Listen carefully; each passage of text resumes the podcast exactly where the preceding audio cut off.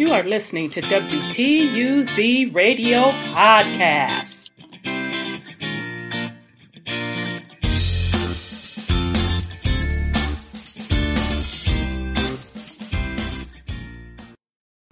Welcome to WTUZ Radio Podcast. I am your host, Rhonda. Uh, today's topic, we're going to uh, get back into the series Old World Tech Hidden in Plain Sight. Uh, this particular episode, we're going to talk about wireless technology. Um, this is again from the great uh, website. I think this gentleman is doing an awesome job. Uh, it's called teslaresearch.jimdofree.com. Again, uh, his website is teslaresearch.jimdofree.com. He is doing an absolutely wonderful job. Thank you for your body of work.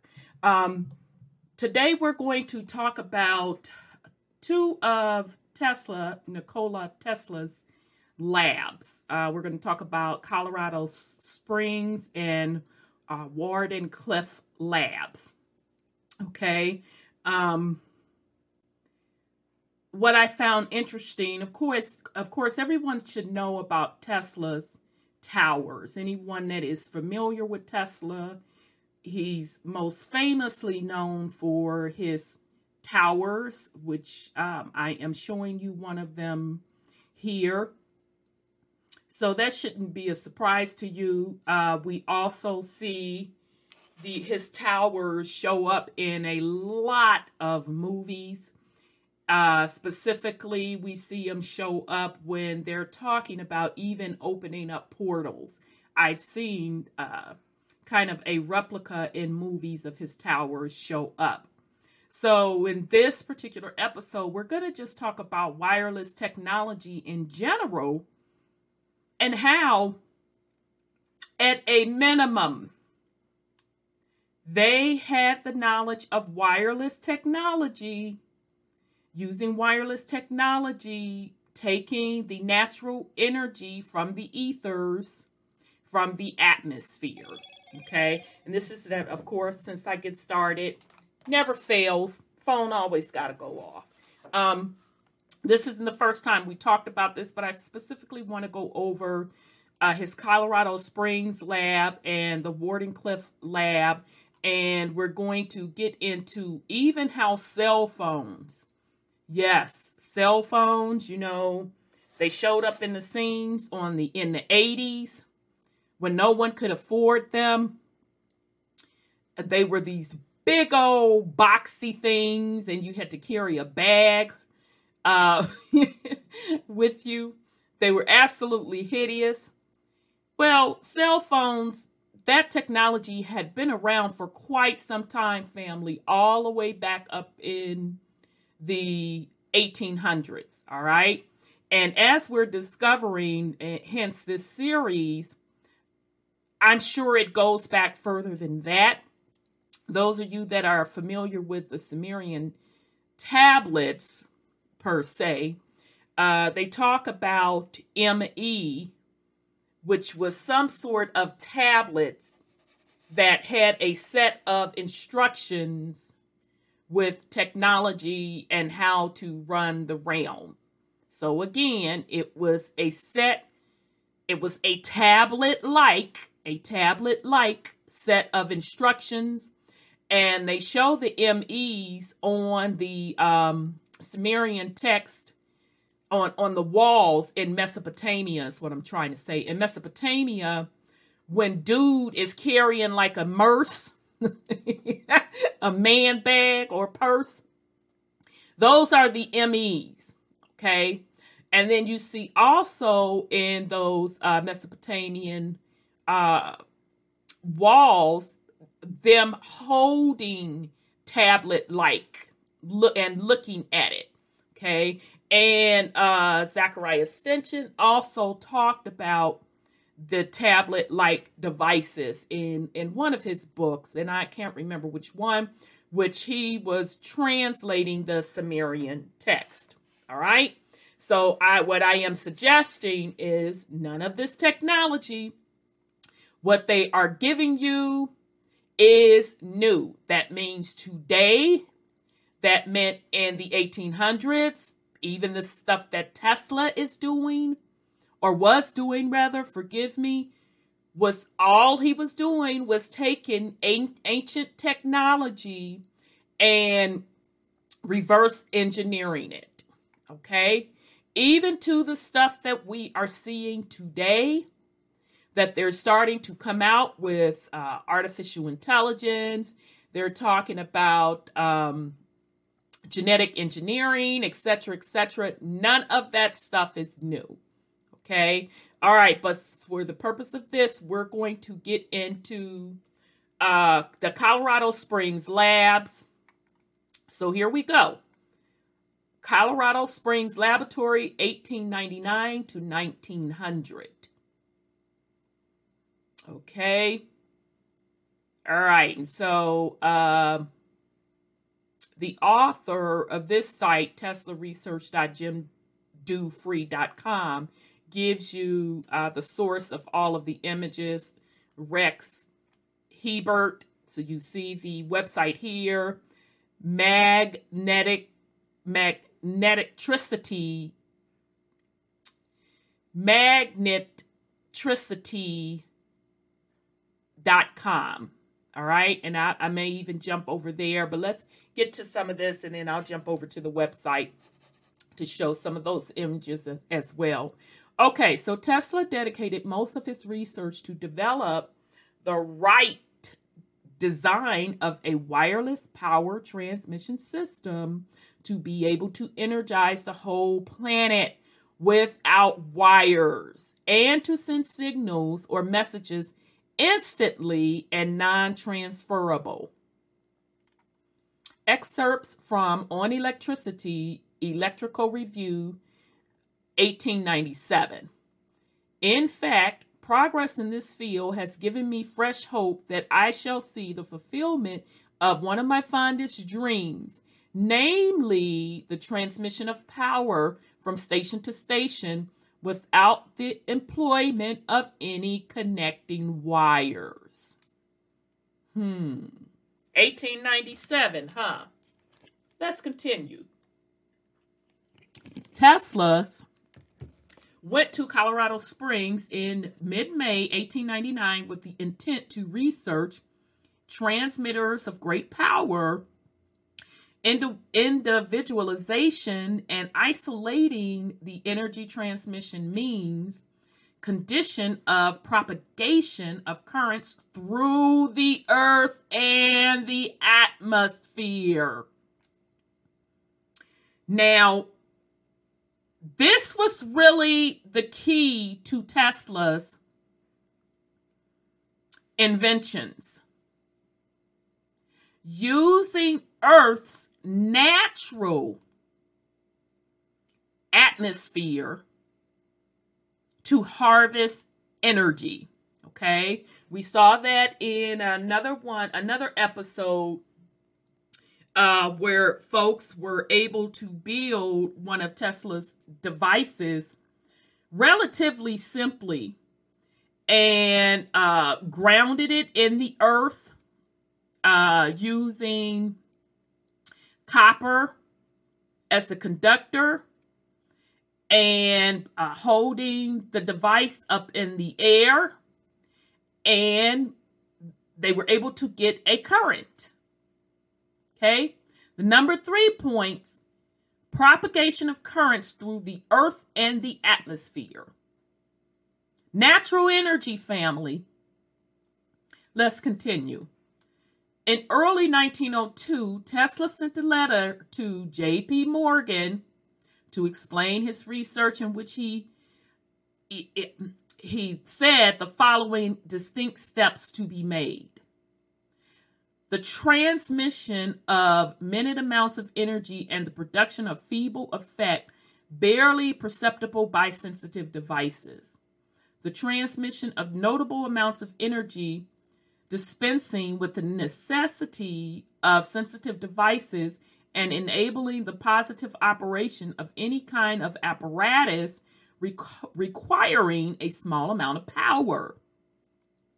The transmission of power in amounts of industrial significance. With the completion of my present undertaking, the first steps will be made. Tesla spent more than half his time researching transmitters. Tesla spent less than a quarter of his time researching delicate receivers and about a tenth of his time measuring the capacity of the vertical antennas. Okay, and we talked about in uh, one of the episodes how um, the ancient technology, uh, how the antennas on the buildings were harvesting the atmospheric energy. And um, I believe even today they are using that ancient technology. Also, Tesla spent a tenth of his time researching miscellaneous subjects. J.R. Waits commented on Tesla's activity. From an historical standpoint, it is significant that the genius Nikola Tesla uh, envisioned a worldwide communication system using a huge spark gap transmitter located in Colorado Springs in 1899. A few years later, he built a large facility in Long Island that he hoped would transmit signals to the Cornish coast of England. In addition, he proposed to use a modified version of the system to distribute power to all points of the globe. So, do y'all understand what they're saying here? they're basically saying his vision was to put up these towers that would pull natural energy from the atmosphere and then disperse that energy or that current to other towers or other buildings. Okay? So that's really interesting that he wanted to put um he built a large facility on Long Island and he wanted to transmit the, the signal all the way to England. I strongly believe, family, that's what they were doing back up in the day, and they just don't want to admit it. That technology was hidden. So I believe, like, um, Matter of fact, you all know what I'm talking about. Uh, the Eiffel Tower in France. I believe that was a wireless tower center. Now, remember, supposedly and allegedly, it was built for one of the world fairs. Mm-hmm. I believe that was a wireless transmitter. Now, other folks uh, from the Mudflood community have come out and found around the world similar Eiffel Towers that were built. Right? So let's continue. The authors noted that no uh, alterations have been made to the original, which still contains certain minor errors, calculation errors, which influence conclusions are noted. The authors also noted at the end of the book contains um, commentary on the di- the diary. Sorry, diary with the uh, explanatory notes. All right, so let's take a look before we go any further um, of Rex Hebert's. Oh man, of course they got rid of it. Of course.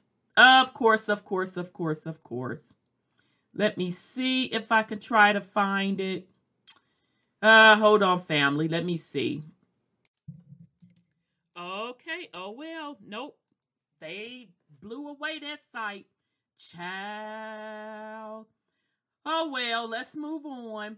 Already in a meeting of the National Electric Light Association on 1893, Tesla told practical to, disturb by means of powerful machines the electrostatic conditions of the earth and thus transmit um, intelligible signals and perhaps power.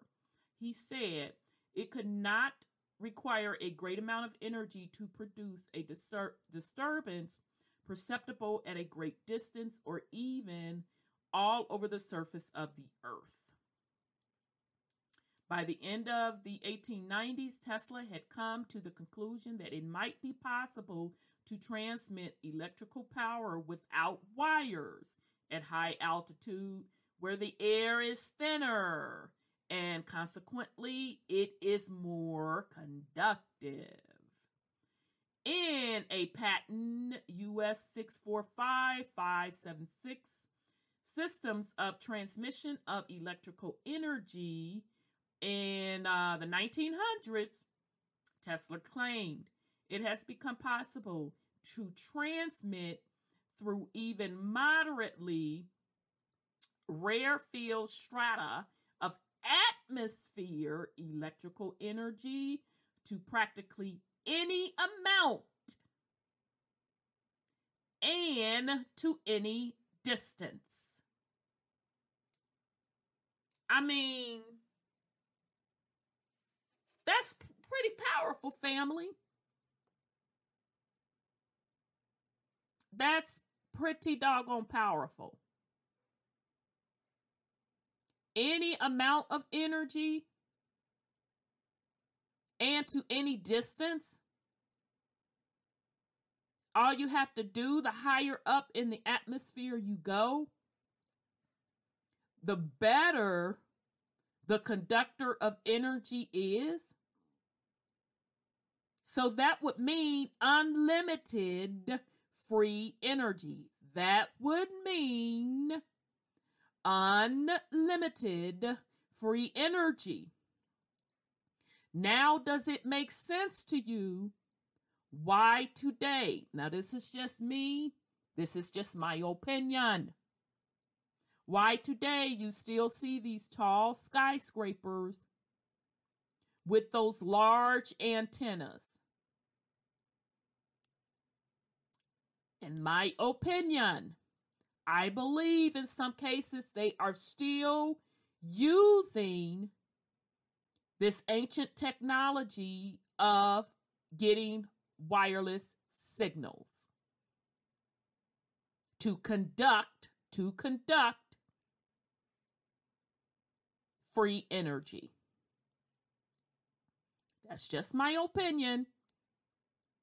I don't think that technology went away. And I don't think it's something that Tesla invented. It is old world tech. So let's continue. A friend and patent lawyer, Leonard E. Curtis, on being advised of Tesla's scheme, offered to find land and provide power for his research from the El Paso Power Company of Colorado Springs. The next supporter to come forward was Colonel John Jacob Astor. Mmm. Sips tea, sips tea, sips tea.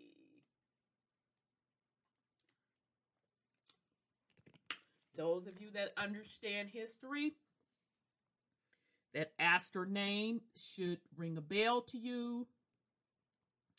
Uh, when I think of Astor, I think of dibbing and dabbling in banking, some of the movers and shakers to many industry and empires in the Americas, and they tie directly back to the European crowns. Like I have continuously said, all business, all technology, all social engineering ties back to Europe, ties back to those European monarchs that have been controlling the world. They make the decisions on what technology will be released, when it will be released, how it will be released. So this is no surprise to me to see an Astor involved. Let's continue. After receiving large donation from several wealthy friends, Tesla arrived by train to Colorado Springs on May 17th or 18th, 1899, and was met by Leonard Curtis. He brought the inventor riding by horse to the Alta Vista Hotel, located on Cascade Avenue between Kiowa Street and Bijou Street in Colorado Springs, El Paso County, where he resided during his stay in Colorado. A group of reporters were already waiting for Tesla in his hotel.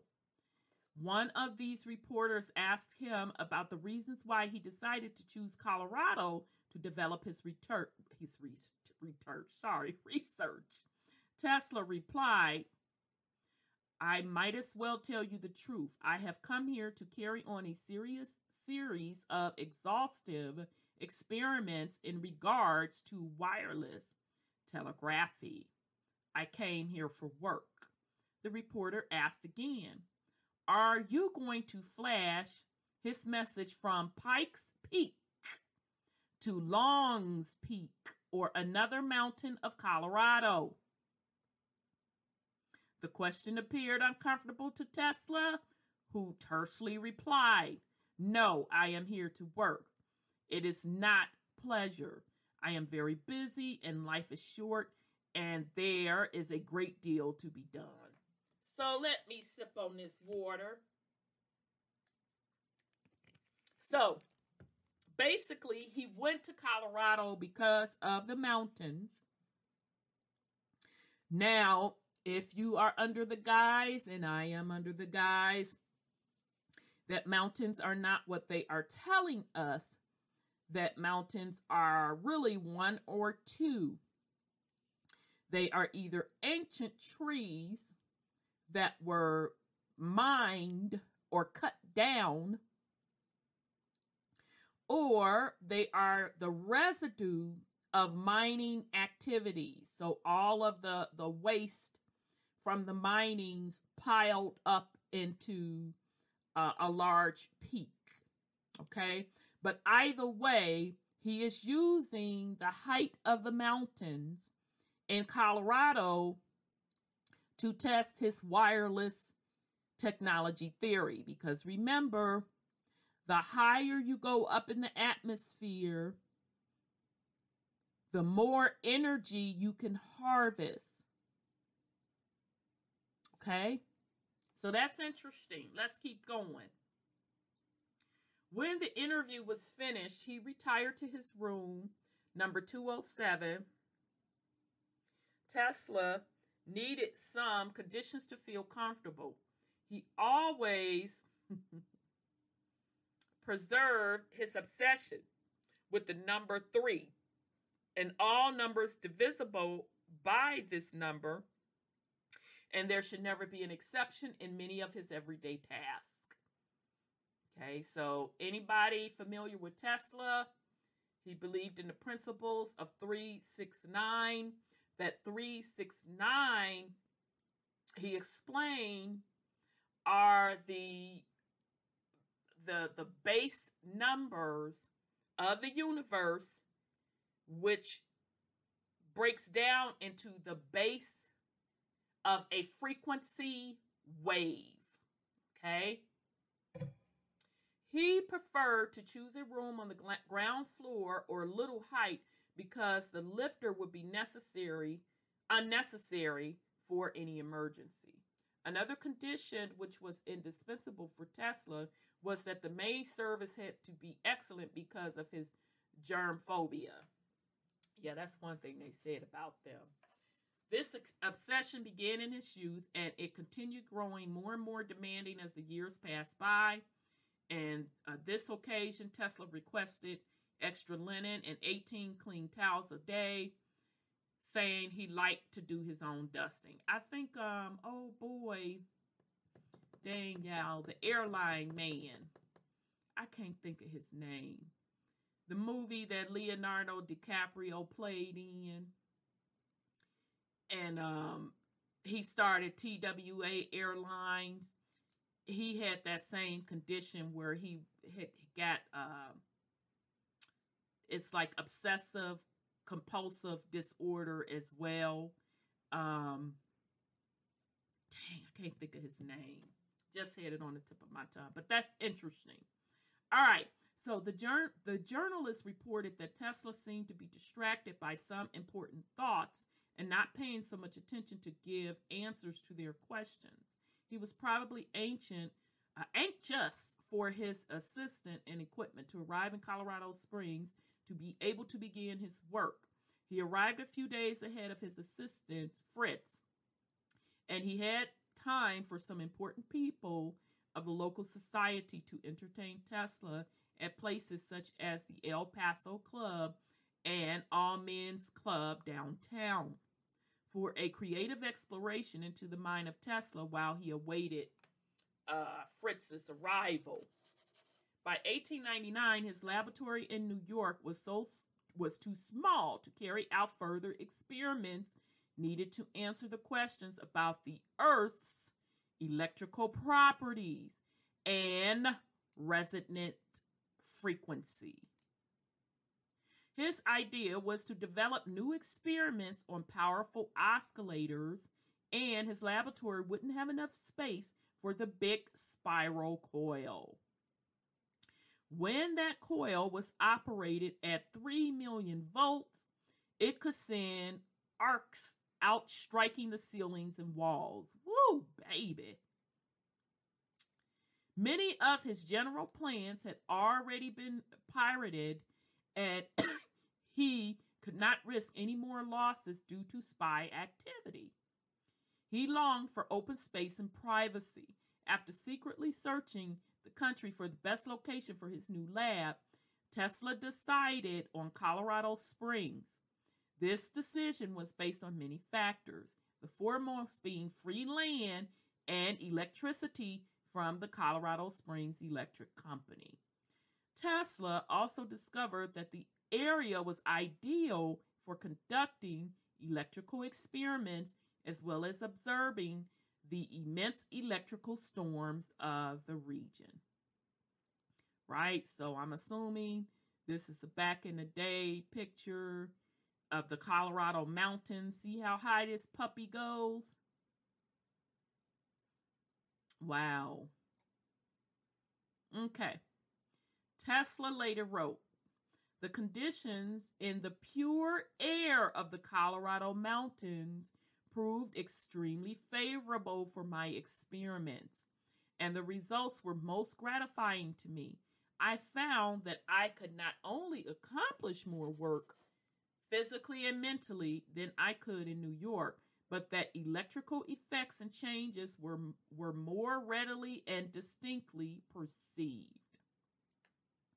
The inventor, though that this location would be favorable for his experiments, primarily because of the frequent thunderstorms, the high altitude, where the air, being at a lower pressure, had a lower dielectric breakdown strength, making it easier to ionize. Interesting, interesting, interesting. So I'm assuming it was less dense, less density and the dryness of the air, minimizing leakage of electric charge through insulators.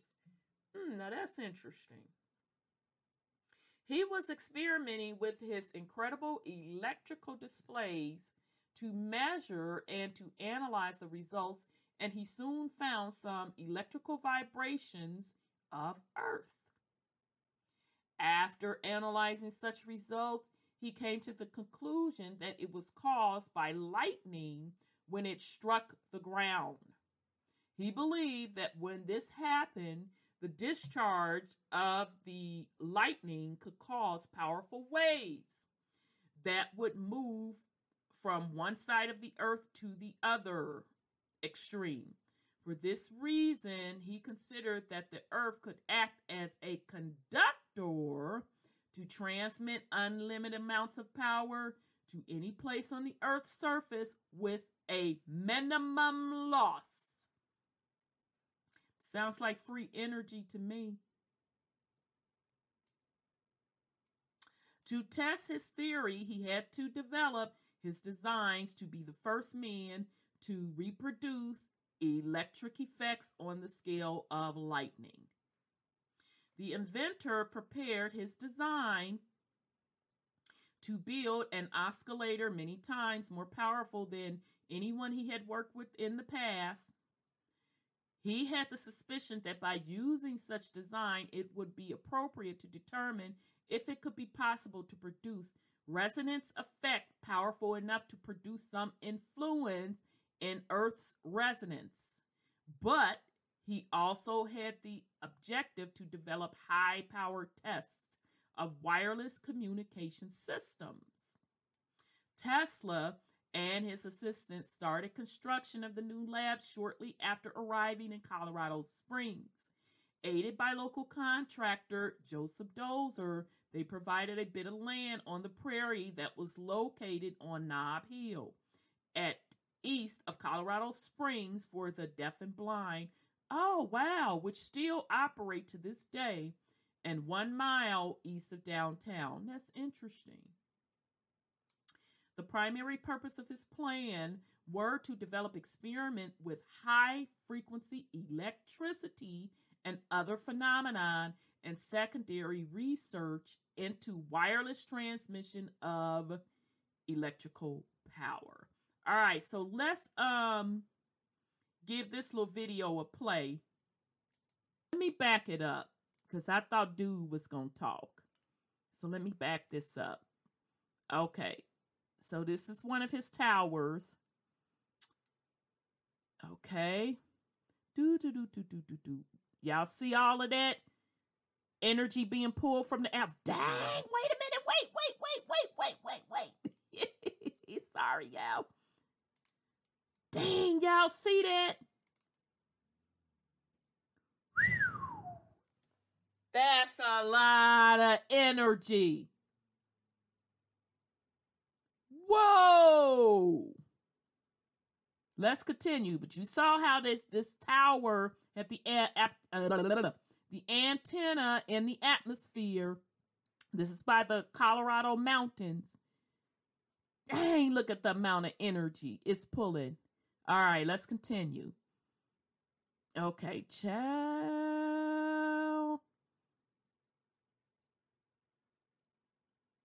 Dang. Woo! Very, very, very interesting. Wow. Okay, so now I don't know what's going on with all of these wires around here. Okay. Because we do know that's typical electricity. So that part, maybe once we get back to what um dude is uh Jim, he'll go into deep. Dang, look at that.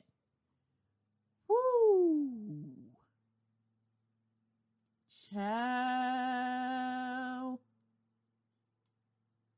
I bet that is a sight to see in person. Wow. Literally pulling it out the atmosphere.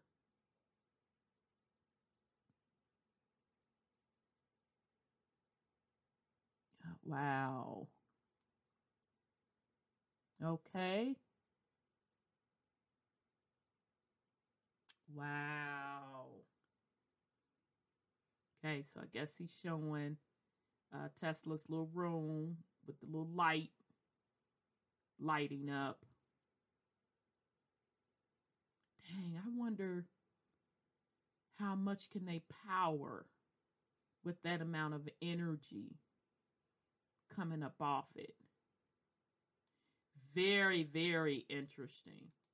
Okay, so um again, uh, you can find that off of Colorado Springs Laboratory, Nikola Tesla. Um, whoo, chow. Okay, here we go. Tesla's acceptance speech on receiving the Edison Medal in 1917 I have learned how to put up a plant that will develop a tension of a hundred million volts and handle it with perfect safety. Child, wait a minute. Hold on a second. He said, What now? I have learned how to put up a plant that will develop a tension of a hundred million volts and handle it perfectly safely. This plant indicating, okay, was in Colorado. Okay, so you answered my question 100 million votes. It was a square building in which there was a 52 core, 52 feet in dynamic. Let me back that up. My country behind. it was a square building in which there was a coil 52 feet in diameter, about nine feet high. Remember, Tesla loved his uh, three concept, and 369 was his number. When it was adjusted to resonance, the streamers passed from top to bottom, and it was the most was a most beautiful sight. You see, that was about 1500 perhaps 2,000 square feet of streamer surface. To save money, I had calculated the dimensions as closely as possible, and the streamers came within six or seven inches from the side of the building. For handling the heavy current, I had a special switch. Child. So I guess that's what dude was showing us above. Um, I'll just play it again, uh, just real quick. Again, I blacked out the music. We don't need it. Uh, so he must have, uh, whoever did this did a rendition of this uh, Colorado thingamajig, okay, of this Tesla tower, pulling this energy out of the atmosphere. Child. Mm, mm, mm. Okay. And he said, what, a hundred million? He was able to get it up to a hundred million volts. Oh, I'm not thinking, y'all, my bad. The lines, a duh. No, no, no, no, no. I, I take that back because if it's wireless, why would you need the lines? Okay, because the lines are kind of what we have now, how it disperses the power. So that's interesting. Okay. All right, so just to show it again, the amount of current. Now, y'all, this is coming straight up naturally up out the atmosphere. So that must be, uh, I don't know what that is on that little side. Maybe Blood will tell us what that is once we continue reading. I'm kind of looking for this switch. I'm not sure if he put this switch in this video.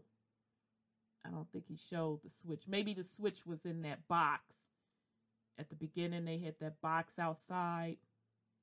So very, very interesting.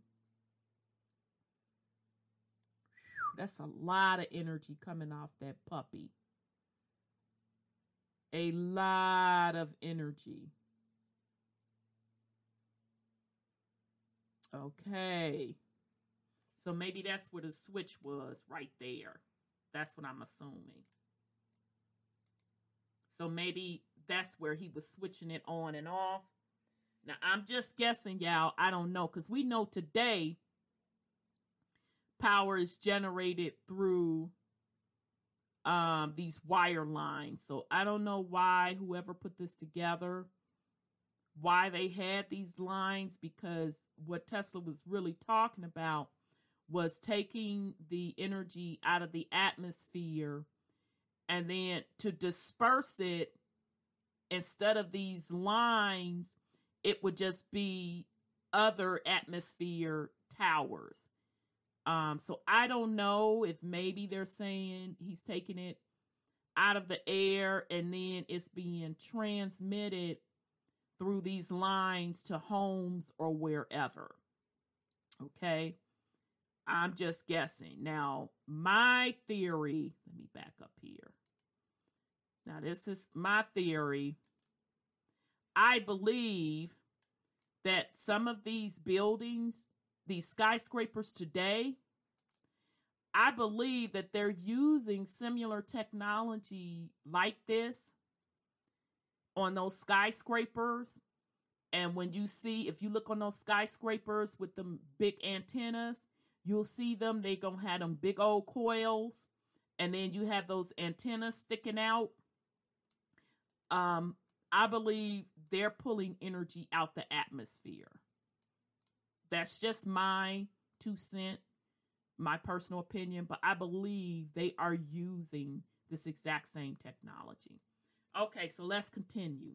All right, so again, that video is Colorado Springs Laboratory, Nikola Tesla. Um, a guy named Vladimir Jaksic did the 3D modeling on this. All right. Okay. So, uh, just again, how Tesla did that, according to Tesla in 1917, he was able to pull 100 million volts out of the atmosphere, and he was able to do it safely. It was out of his Colorado lab. He did it in a square little square building in which there were was a 50 a coil 52 feet in diameter and about nine feet high and then he just adjusted the resonance the, the resonance and pulled that current. And he was able to control the current by whatever switching mechanism me- mechanism or system he's, he had in place. The laboratory that began to rise from the prairie flood was both wired and weird, a contraption with a roof that rolled back to prevent it from catching fire, and a wooden tower that soared up to eight feet. The design of the laboratory consisted of a building 50 by 60 feet with 18 foot ceiling, a 142 foot conducting aerial with a 30 inch copper foil. Child, we know copper is that conductor of energy Child, this is ancient technology, y'all. They not fencing a what they, they not fencing to convince me that it's not. This is ancient technology, fam. Copper foiled covered wooden ball was erected on the roof. This go all you have to do is go pull some of the pictures of them old buildings. We have done that before and you'll see buildings with these antennas with copper balls on them. Or you'll see the copper like wrapped around on the bottom and then an antenna with the ball on top. This is the exact same ancient technology family. He just reverse engineered. Child. All right. So uh, that's a picture of Tesla uh, peeking out the door of the Colorado Springs laboratory in 1899. Builders erect a high fence around the site, and signs appear on every post keep out great danger in hopes of keeping the curious at a distance. Fritz could not resist posting at the door another sign quoting Dante's Inferno, Abandon Hope. All ye who enters here. Child, this is really, really good. Good, fam. All right, so whew, there we go with that. So, um, sorry, family. Builders, yep, we talked about that. Very little is known about the exact plan of the apparatus built, but also the experiments developed by Nikola Tesla in Colorado Springs laboratory, except from articles written by local newspaper and later in articles written by himself in his diary. Tesla wrote a diary of his everyday experiments in the Colorado Springs laboratory, where he spent nearly nine months developing his research and a hundred thousand dollars building an electrical research. The notes that do exist were never published and are now stored in Nikola Tesla's mu- museum. Oh, okay, in Yugoslavia. Mm, okay. Some notes published in 1978 today called Colorado Springs Notes. Uh, it consists of 500 pages of handwritten notes and nearly 200 drawings ordered by dates between June 1899 and January 1900. As the work occurred, containing explanations of his experiments, Tesla's diary contains explanations of his experiments concerning the ionosphere and the grounds, telluric currents via transverse waves and longitudinal longitudinal we're just going to say longitude waves wow the inventor kept in contact by mail with his assistant George Scherff in the New York laboratory to dis- to discuss about some of the equipment that were under development while the new laboratory was under construction. According to all the specifications, some machinery, components, and electrical devices were sent from New York to Colorado Springs, balloons 8 and 10 feet in diameter and covered with varnish.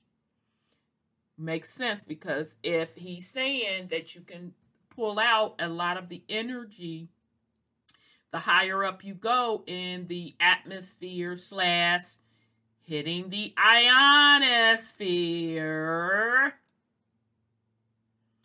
the better the conductor the, the conduction of energy occurs okay so it would make sense why they would use or Tesla would use balloons.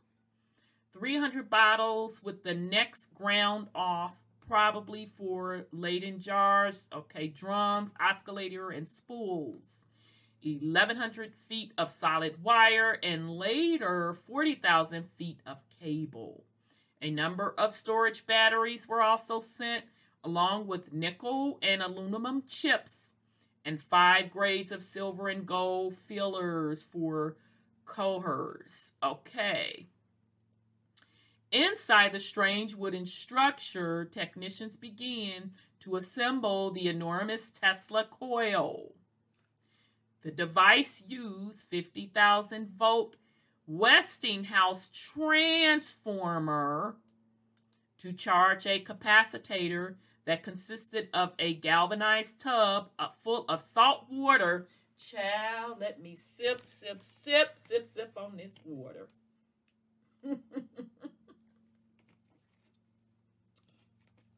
Family water is also an excellent conductor of energy. This device used a 50,000 volt Westinghouse transformer to charge a capacitor that consisted of a galvanized tub full of salt water as an electrolyte, into which he placed large glass bottles, themselves containing salt water. Child, this is good. the salt water in the tub was one plate of this capacitor. The salt water inside the bottles, the other plate, and the bottle glass, the dielectric. Various capacities were tried, incremental changes being made by connecting more or fewer bottles. Y'all see how simple this recipe is? Chow. A variable tuning coil, of 20 turns was connected to the primary, which consisted of two turns of heavy insulated cable that ran around the base of the huge fence like wooden secondary frame framework the frame on which the heavy primary and secondary cur- coil were uh, wound had a diameter of 52 feet and turns.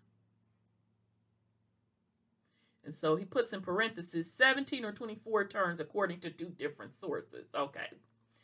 Various extra coils were tried, and the final version was 12 feet high by 8 feet in diameter and having 100 turns of wire.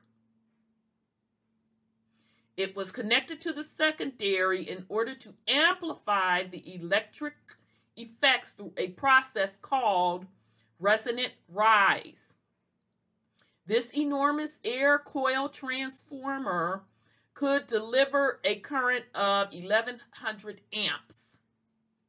The function of this coil was not understood until the 1970s. Child, what they talk about?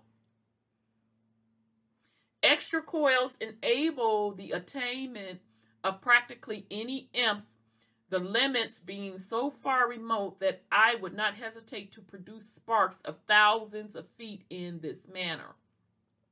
The engineering challenge of the magnifying transmitter then becomes one of containing and properly radiating its immense electrical activities measured in the tens and even the hundreds of thousands of horsepower. The antenna was a 30 inch conductive ball. Child, child, clutch the pearls, clutch the pearls. Because uh, go pull any one of those ancient buildings, those old world buildings you're going to see those balls sitting on top of antennas. Shout out to the Mudflood communities because you all were right, you were accurate, you called it. You said that those buildings had on top of them technology, ancient technology, to pull energy from the atmosphere. You said it. And here we are looking at Tesla's laboratory, and he's basically recreating that same exact technology.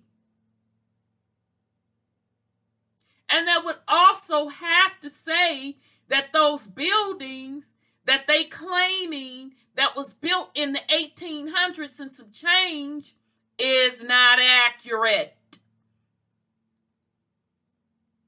Just as the Mudflood community said, them buildings are thousands of years old. So the antenna was a 30 inch conductive ball adjusted for height on the mast. And and he huge transmitter could vibrate from 45 to uh, 150 kilocycles. Okay, so you can see in this picture. I wonder if I can blow the picture up. Yeah, I can blow it up. Okay. Uh, oh, I was hoping I could blow it up more. You can see in the picture there are the uh, the coils he was talking about. And there's the ball. Interesting. All right, let's see what else they got to say.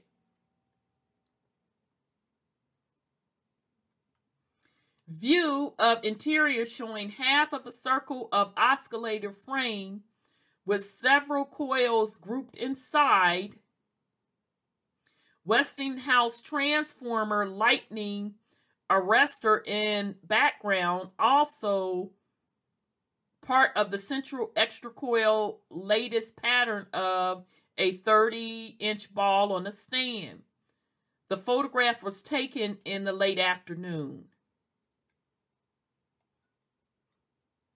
The inventor designed and constructed the largest coil ever built in his laboratory to be able to carry out his experiments.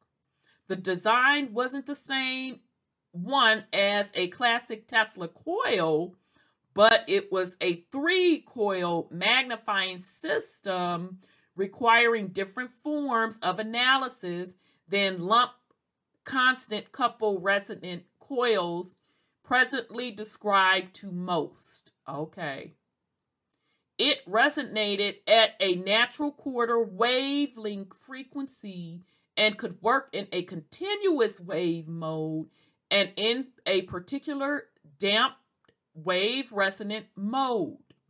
According to accounts, Tesla used it to transmit tens of thousands of watts of power wirelessly. It could generate millions of volts of electricity and produce lightning bolts more than 100 feet long. At his lab, Tesla proved that the Earth is actually transmitting electricity as a conductor. And he produced artificial lightning with discharges consisting of millions of volts and up to 135 feet long. Okay. So let's look at this. All right, so you see that ball coil. Now I know y'all know. Y'all done seen. Forget this uh wood structure. He just put that on together to cover uh up, not to cover up. Forget the wood structure. This is what we're focused on. I know y'all done seen this antenna with that metal ball on those ancient buildings that they're claiming were built in the 1800s, 1900s. No, those buildings are thousands of years old. So, what Tesla is doing right here, he's just reconstructing ancient technology, hidden ancient technology. And the sad part about it, even what he was doing back then, proving that you can have natural wireless technology harvesting energy from the ionosphere. As we sit here in 2021, they're still sitting up denying it. But they're going to, over the next 30 years, they're going to start introducing this form of technology for free energy. Okay, so let's see if we can find anything on the Tesla collection. Or unless Chow didn't strip that too. Okay, still not what I was looking for. All right, anyway. Okay. Tesla began coiling inside the building in Colorado Springs on June 15, 1899, and he had two metal to earth connections available the water pipe and the light lightning arrestor ground, Tesla notes. Sparks went over the light lightning arrestors instead of going to the ground. This made it necessary to change the connection to the ground, separating that of the secondary of the oscillator from the ground of the arresters. By connecting the secondary to a water pipe and leaving the ground of the arrestor as before, the sparks ceased. This indicated a bad ground on the arrestors. The latter worked exceedingly well. The ground connection was made by driving in a gas pipe about 12 feet deep and gammoning coke around it. This is usually this is a usual way as here practice. First note that arcing was occurring from the Earth's connector over the arrestor. This shows that the lightning arrestor ground an iron gas pipe driven 12 feet into the earth was in, insufficient for even a low power test. Tesla clearly recognized the differences between the two grounds he has available. The capitalized sentence above was in italics in the original. His setup is brand new, his tune is rough. The following day, um, June 16, 1899, he had workmen going full tilt on dedicated RF ground for his experiment. All right, so those of you that work with electricity, I don't work with it like that. But I know stuff have to be grounded properly because you can get seriously hurt if you don't know what you're doing. Okay? Still simple if you understand all of the rules of grounding and all of that. Uh, but this is really interesting. A new ground connection was made by digging a hole 12 feet deep and placing a plate of copper 20 by 20 on the bottom and spreading coke over it again as customary. Water was kept constantly flowing upon the ground to moisten it and improve the connection. But in spite of this, the connection was still bad and to a remarkable degree. It is plain that the rocky formation and dryness is responsible, and I think the uh, that many cases of damage done by lightning here are partially to be attributed to poor earth connections. By keeping the water constantly running, the resistance was finally reduced to 14 os I don't know what that is. Osmus between the earth plate and the water main. Tesla clearly notes the in, in individuality of the water pipe and the earth plate. Just as earlier, he noted the difference between the arrestor ground and the water pipe. We could call the earth plate the dedicated RF system ground, mm-hmm, or simply system ground. Okay, all right. So I don't know if I want to keep going through this because I'm getting tongue tied. Uh, so for you all that's really into experiments and electricity, you understand grounding and using a conductor, this should be really, really like wow factor to you all. Um, so I'm just gonna read the conclusion, but again, y'all can go back up here into the details, child, because I'm getting tongue tied and probably done messed up the enunciation and some stuff. So forgive me up in advance. So I'm just gonna say, in conclusion, Tesla recognized the need for a dedicated RF ground in his coil system. His specifications were such that true electrical ground point for the system ground had to lay as close as possible to the base of the secondary coil. He recognized the need for a highly conductive pathway adapted for low frequency, high voltage RF. All right, so I'll blow this up. Okay, so this is out of the Colorado lab. Uh, so you all can see this for yourself. Okay, especially those of you that really know um, basic electric comp, uh, electrical components. I know this makes a lot more sense to you all than it does me, but it appears relatively simple. Okay. All right. So I'm not going to go into any more of this. I'm just going to uh, show you some of the other close-up pictures. Okay, so here's another one. This is coming out of the Colorado lab. And I think it's this one they're saying is the oscillator. Yeah, this is the oscillating apparatus on a large scale coil. Uh, and the trans transmitter. Okay, so that's that. Okay, and we saw that. All right. And so uh, he gets into pretty uh, specifics. That's why I like this website, teslaresearch.jimdofree.com. And this is the Colorado Springs Lab um, section. As usual, he did a, a excellent job. Okay, all right, so I'll show you all this picture. And this is um which picture is this? Ah, so he's showing this is the switch gear. Okay, so in that well, one 3D rendition, he didn't show all of this. Okay, so uh this is part of the switch gear he was talking about. Okay, so that's that.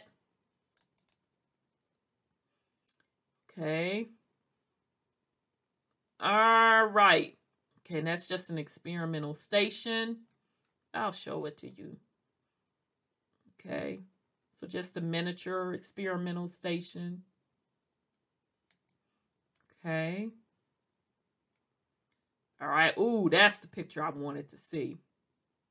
Now, y'all know doggone well we done seen those ancient buildings with these balls on top of them these metal balls, these antennas with these metal balls. And or you see it like sometimes um in like a, a pyramid shape and then coming up off of it is an antenna with the metal ball and they were trying to tell us that that stuff was built in the 19 actually they said the 1800s no that's thousands of years old. Okay. So it's saying this is the front view of the Colorado Springs Experimental Station with Union Printers homes in the background. So that's, I wonder how old is that Union Printers home. A special coil wound uh, wound for investigation of influence of elevation upon the capacity of an elevated conductor is visible in front of the laboratory. Okay, so that's that. So remember, this is 1899. Okay, so let's uh see a couple of these vids right quick, and um, then we're gonna wrap up.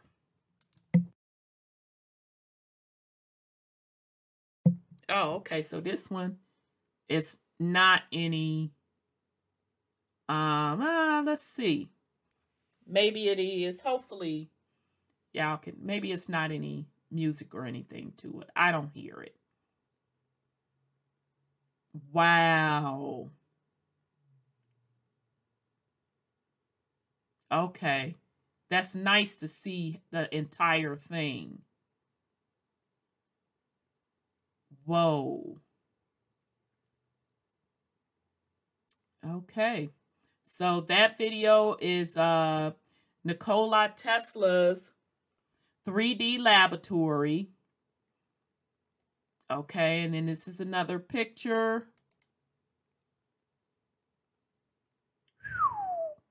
This publicity photo taken in Colorado Springs was a double exposure. Tesla poses with his magnifying transmitter capable of producing millions of volts of electricity. The discharge here is 22 feet in length. So, y'all see that metal ball? Mm hmm. Uh huh. Uh huh. Very, very interesting. Okay, family. So, uh, the only last thing I wanted to talk about real quick uh, somebody had posted on their YouTube page back in 1963 cell phone predictions. This came out of Mansfield News Journal. And I went and pulled this from newspaper.com clips to make sure that it was quote, quote, legitimate. Dang. Okay, so let me go. Sorry, y'all, go back. Okay, so it's legitimate. uh, you'll be able to carry phone in pocket in future. Let me just run that by you again. In 1963, you'll be able to carry phone in pocket in future. Same day, Mansfielders will carry their telephones in their pockets.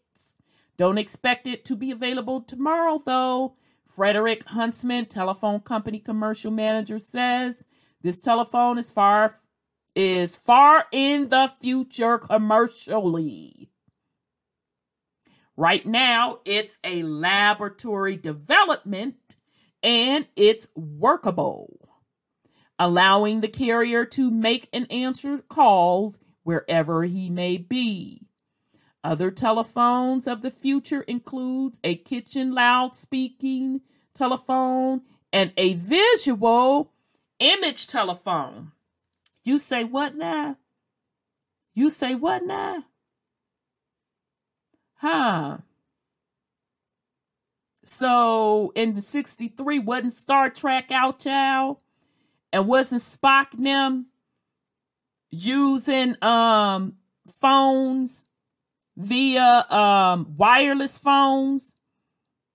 Weren't they using smart watches?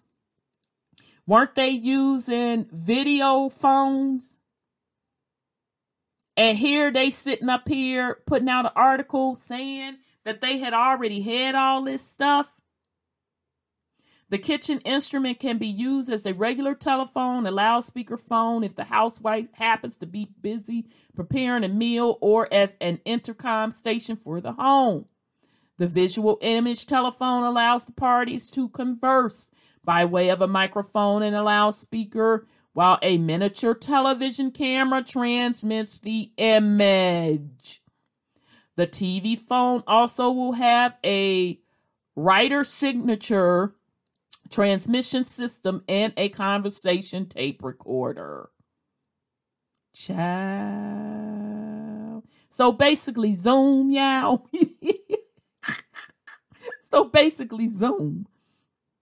Ciao or heck, your what whatever app you have on your phone now where you could talk to people and look at them. Child. The new phones are being displayed at the Home and Flower Show at the Coliseum. Child. So y'all see it. 1963 cell phone prediction. And child, why she got the flip phone? You know I'm done, right? Family, this this technology, none of this stuff is new. None of this stuff is new. So just real quick, I went to Wikipedia to see um when did mobile phones actually the concept came about this that and the third and so uh, they said in 1908, Professor Albert Jahnke, and I know that it's Jahnke. I actually knew somebody with this last name. That's how I know how to pronounce it. That's interesting. Hmm, I wonder if this is his people. In 1908, Professor Jahnke and the Oakland Transcontinental Aerial Telephone and Power Company claimed to have developed a wireless telephone. Child, let me sip my water. Now, let's just remember these time frames. Wasn't Tesla messing around with wireless technology? What in 1899? Child, sips tea. They were accused of fraud, and the charges was then dropped but they do not seem to have proceeded with production. So, in other words, somebody must have tapped him on the shoulder and said, Blood, you're not going to put out a doggone thing. Might as well go on and have several seats.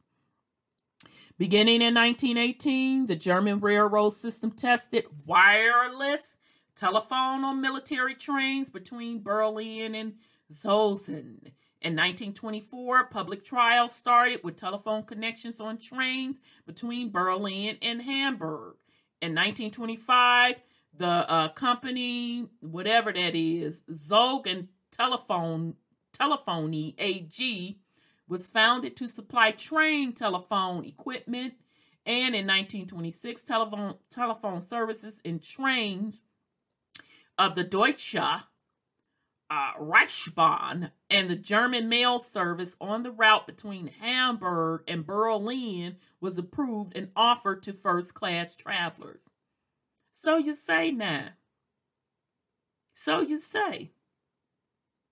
So they was getting phone calls up on the train in 1926. Oh, really now? Fiction anticipated the development of real world mobile phones. In 1906, the English cartoonist Lewis Baumer published a cartoon in Punch magazine entitled Forecast for 1907 in which he showed a man and a woman in London's Hyde Park, each separately engaged in gambling and dating on wireless telephone equipment. Child, let's look at this little cartoon. And let me blow it up for y'all. Yeah. Ain't blood talking, child. Clutch pearls, clutch the pearls well, it ain't quite wireless, but you see him with the device pinned onto his coat and he talking on the phone. She just got hers pinned. She not talking. He just got his pinned. Child, stop playing with me. Child. Mm, mm, mm. So they were saying that this was published in the, the Satire magazine. Mm, okay, then. So they saying in the Second World War, uh, uh, war, World War made military use of radio telephone mm-hmm, and handheld radio transceivers. They have been made available since the 1940s Mobile telephone for automobiles became available from some telephone companies in the 1940s. They were. It was. Oh, okay then. I didn't know that that mobile telephones was out as early as the 1940s. Early devices were bulky, consumed large amounts of power, and the network supported on only a few simultaneous conversations. Modern cellular networks allow automatic and pervasive use of mobile phones for voice and data communications. Okay, in the United States, engineers from Bell Labs began work on a system to allow mobile users to receive telephone calls from automobiles leading to the inauguration of mobile service on June 17, 1946, in St. Louis, Missouri. Okay, so remember, St. Louis, Missouri was also the state that had one of the world fairs. Let's not forget that also. You know, the world fairs, they had them beautiful buildings that they cannot recreate today, that they gonna try to convince us that they just built them just for that World Fair and then they tore them down. And now, coincidentally, in 1946, they were implementing mobile phone service. Oh, okay then. Shortly after, AT&T offered mobile telephone service. A wide range of mostly incompatible mobile telephone service offer limited coverage area and only a few available channels in urban areas. As calls were transmitted as unencrypted analog signals, they could be eavesdropped on by anyone, anyone with radio equipment that could receive those frequencies. The introduction of cellular technology which allowed reuse of frequencies many times in smaller adjacent areas, covered by relatively low power transmission transmitters made widespread adoption of mobile telephone economically feasible. Okay, and then it says in 1965, the Bulgarian company Radio Electricana, uh, Rokanica, presented a mobile automatic phone combined with a base station at the Inforga 65 International Exposition in Moscow. Solutions of this phone were based on a system developed by uh, Leonid. I'm not going to butcher this man's last name. One base station connected to one telephone wire line could serve up to 15 customers. Okay, so I'm not going to uh, go into any more of this. Uh, I just wanted to show you all how far back just cell phones really go. So if they're saying in 1908, so Blood in 1908 was trying to bring the idea forward and they was going to try to bring him up on charges saying he was doing fraud and then he was pretty much shut up probably paid off because they were not ready for that technology to come out. Okay just like in 1963, they told y'all that cell phones were going to come out. They told y'all that uh, video phones were going to come out. They told y'all all of that. So it's not that these folks are inventing anything new, and that's including Tesla this is just technology, ancient technology that is being reintroduced, i.e., ancient technology hidden in plain sight. So that's it for this one, uh, family. I want to thank again the website teslaresearch.jimdofree com. And also, uh, thank you to the folks uh, that provided information uh, within the article, the YouTube vids. They're highly appreciated. Um, so we will be back uh, with another episode uh, probably in a few weeks. Uh, I wish everyone well on this Monday. This is Rhonda with WTUZ Radio Podcast. Peace and love, family.